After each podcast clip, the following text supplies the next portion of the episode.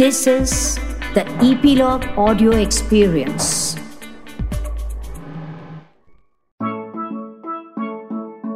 बच्चों, हम अक्सर एक दूसरे के साथ अपनी अपनी स्ट्रेंथ नापते रहते हैं कि किसमें ज़्यादा ताकत है उसके लिए हम कभी कभी पंजाबी लड़ाते हैं ना हाँ तो आज जो कहानी मैं, डॉक्टर कुसुम अरोड़ा आपके लिए नन्ही दुनिया में लेकर आई हूँ उसका यही नाम है। सबसे बड़ा वीर। और आप तक ये कहानी लेकर आए हैं ईपीलॉग मीडिया। चलो अब कहानी शुरू करूँ मैं? हम्म तो देखो, बहुत पुरानी बात थी। एक राज्य में एक सैनिक सैनिक माने सोल्जर रहता था। वो सबसे बलवान था और सबसे तेज भी था। अकेला ही वो दस पंद्रह सैनिकों को हरा सकता था और उसका नाम था बलवीर। उसका नाम भी उसके काम जैसा ही था। बलवीर को राजा बहुत प्यार करते थे और उसे सबसे ज़्यादा पैसे भी मिलते थे। इसीलिए बलवीर अपने आप को सबसे अच्छा मानने लगा और उसने गलती क्या करी कि सबको नीचा दिखाने लगा, सबको बेइज्जत डिसरिस्पेक्ट करने लगा सबकी। तो बाकी के सैनिक जो थे, वो बेचारे राजा से डरते थे। उन्हें पता था राजा बलबीर को बहुत प्यार करता। एक दिन, एक सैनिक का जन्मदिन था। उसने सब सैनिकों को बुलाया, सारे सोल्जर्स को बुलाया, पर बलबीर को नहीं बुलाया। बलबीर बेचारा अकेला अपने कमरे में बैठा बैठा बोर होता रहा, जबकि वो लोग सब खूब बर्थडे एंजॉय कर रहे थे। अगले दिन बलबीर ने उस सैनिक को बहुत भला बुरा कहा। उसकी खूब इंसल्ट करी, पर वो सैनिक वहाँ से चुपचाप निकल लिया। बाकी के जो सैनिक थे ना, वो ये सब देख रहे थे। उन्होंने उसे कहा बलबीर तुम्हें इतना भला बुरा कह रहा था? तुमने उसे कुछ कहा क्यों नहीं? वो जो सैनिक था ना, उसने हैरानी से उन लोगों को वो देखा और बोला अच्छा पर मैंने तो कुछ सुना ही नहीं। मेरे तो कान ही बंद थे। सब सैनिक जो थे, उनको अब एक नई तरकीब मिल गई। बलबीर किसी से भी कुछ कहता, वो लोग जो थे उसे बातों का जवाब ही नहीं देते। अब क्या हुआ, बलबीर एकदम अकेला पड़ गया और वो उदास रहने लगा। उसने क्या करा, उसने जाकर के राजा से शिकायत की। मेरे साथ कोई बात नहीं करता। राजा ने कहा मैं किसी को तुमसे बात करने के लिए फोर्स नहीं कर सकता। यदि तुम सबसे प्यार से बात करोगे तो लोग भी तुमसे प्यार करेंगे। बलबीर तो बहुत घमंडी था। उसने ना झटपट राजा को धमकाने लगा मतलब डराने लगा और बोला, यदि आप नहीं कहेंगे तो मैं दूसरे राजा के पास चला जाऊँगा। राजा जो था, बलबीर की बदतमीजी समझ के देखकर बहुत गुस्से में आ गया। उसने ज़ोर से बलबीर को डांटा और बोला, इसी समय चले जाओ और मुझे अपनी शक्ल कभी मत दिखाना। बलबीर वहाँ से निकल के दूसरा राजा के पास गया। दूसरा राजा जो था, वो बलबीर के बारे में जानता था। उसे पता था कि बलबीर कितना ताकतवर है। उसने खुशी खुशी बलबीर को अपने पास रख लिया कि उसकी सेना में एक और ताकतवर सिपाही आ गया।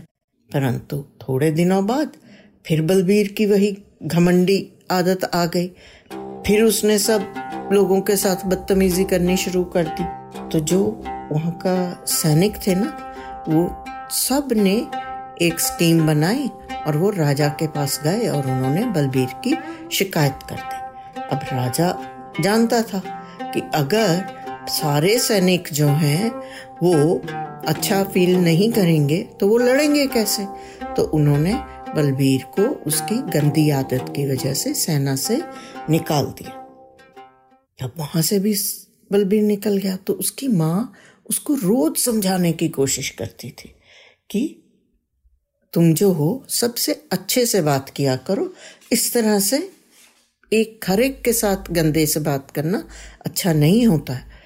जब दूसरे राजा ने भी निकाल दिया तो उसकी माँ ने उसको अल्टीमेटम दे दिया और कहा कि देखो बलबीर, अगर अब तुम तीसरे राजा के बाद किसी भी चौथे राजा के पास गए तो मैं तुम्हारे साथ नहीं जाऊँगी और मैं उसी राज्य में रहकर और अपना खर्चा चला लूँगी। तुम चाहे जो कुछ मर्ज़ी करो और जैसे मर्ज़ी चलो। तुमने मेरी बात तो माननी नहीं है। ये कह के माँ उसके साथ तीसरे राजा के पास चली गई।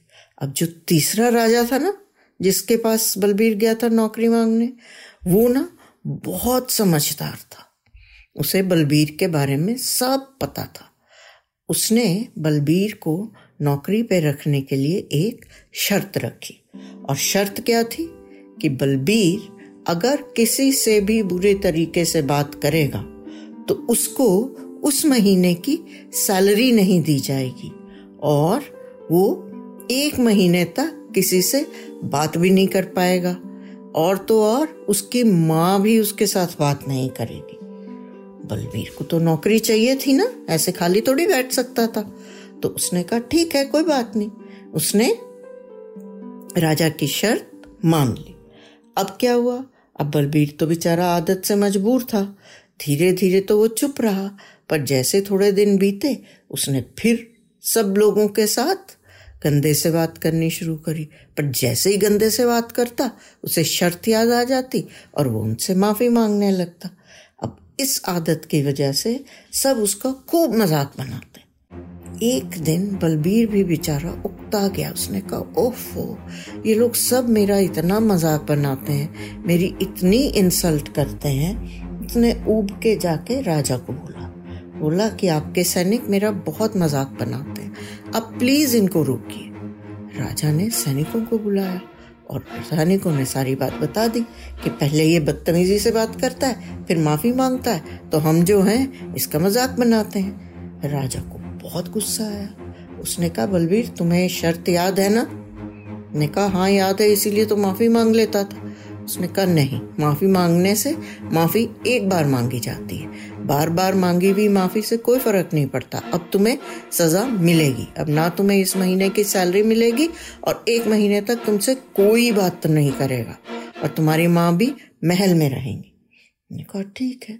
अब बलबीर बेचारा अकेला घर में रह रहा था और किसी से बात भी नहीं कर रहा था। और तो और उसके घर के पास ना दो छोटे छोटे छोटे लड़के रहते थे, कोई पाँच छः साल के।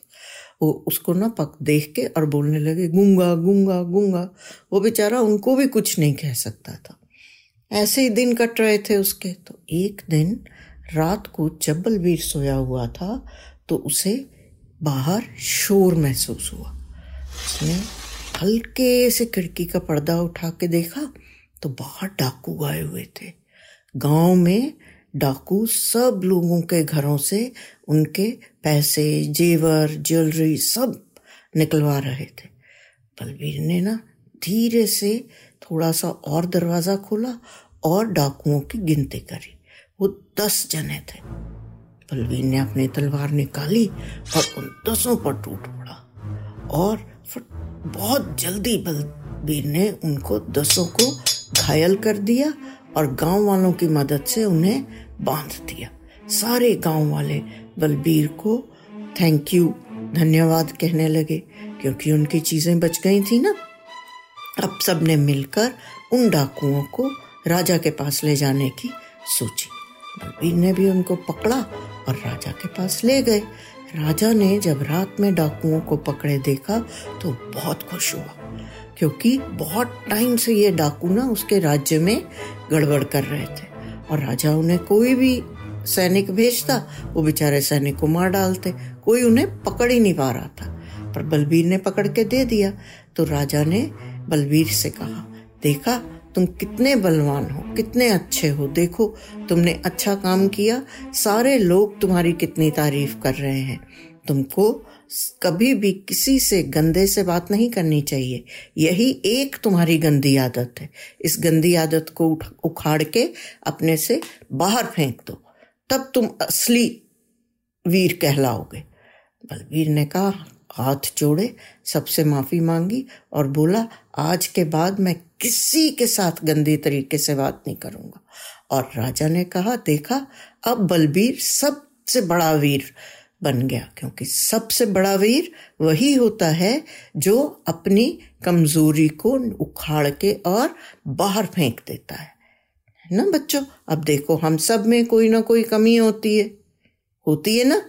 तो हमारी वीरता, हमारी स्ट्रेंथ इसी में है कि हम उस कमज़ोरी को उठा के और अपने से बाहर फेंक दें। और कभी किसी से डरे नहीं, पर कभी किसी की इंसल्ट भी ना करें। नन्ही दुनिया में कहानी सुनने के लिए धन्यवाद। प्लीज़ अपने कमेंट्स हमसे ज़रूर शेयर करें। हमें इंतज़ार रहता है। यदि आप एप्पल पॉडकास्ट यूज़ करते हैं तो हमें रेट करना ना भूलें। और आप इपीलॉग मीडिया की वेबसाइट पर भी ननी दुनिया सब्सक्राइब कर सकते हैं। या अपने मनपसंद किसी भी पॉडकास्ट प्लेटफॉर्म जैसे स्पॉटिफाई गाना जियो सावन एप्पल पॉडकास्ट वगैरह। अपनी सब्सक्रिप्शन ज़रूर कंटिन्यू रखें, ताकि आपको नोटिफिकेशंस मिलती रहें। मैं आपसे फिर मिलूँगी एक नई कहानी के संग आपकी अपनी नन्ही दुनिया में। तब तक खुश रहें, स्वस्थ रहें।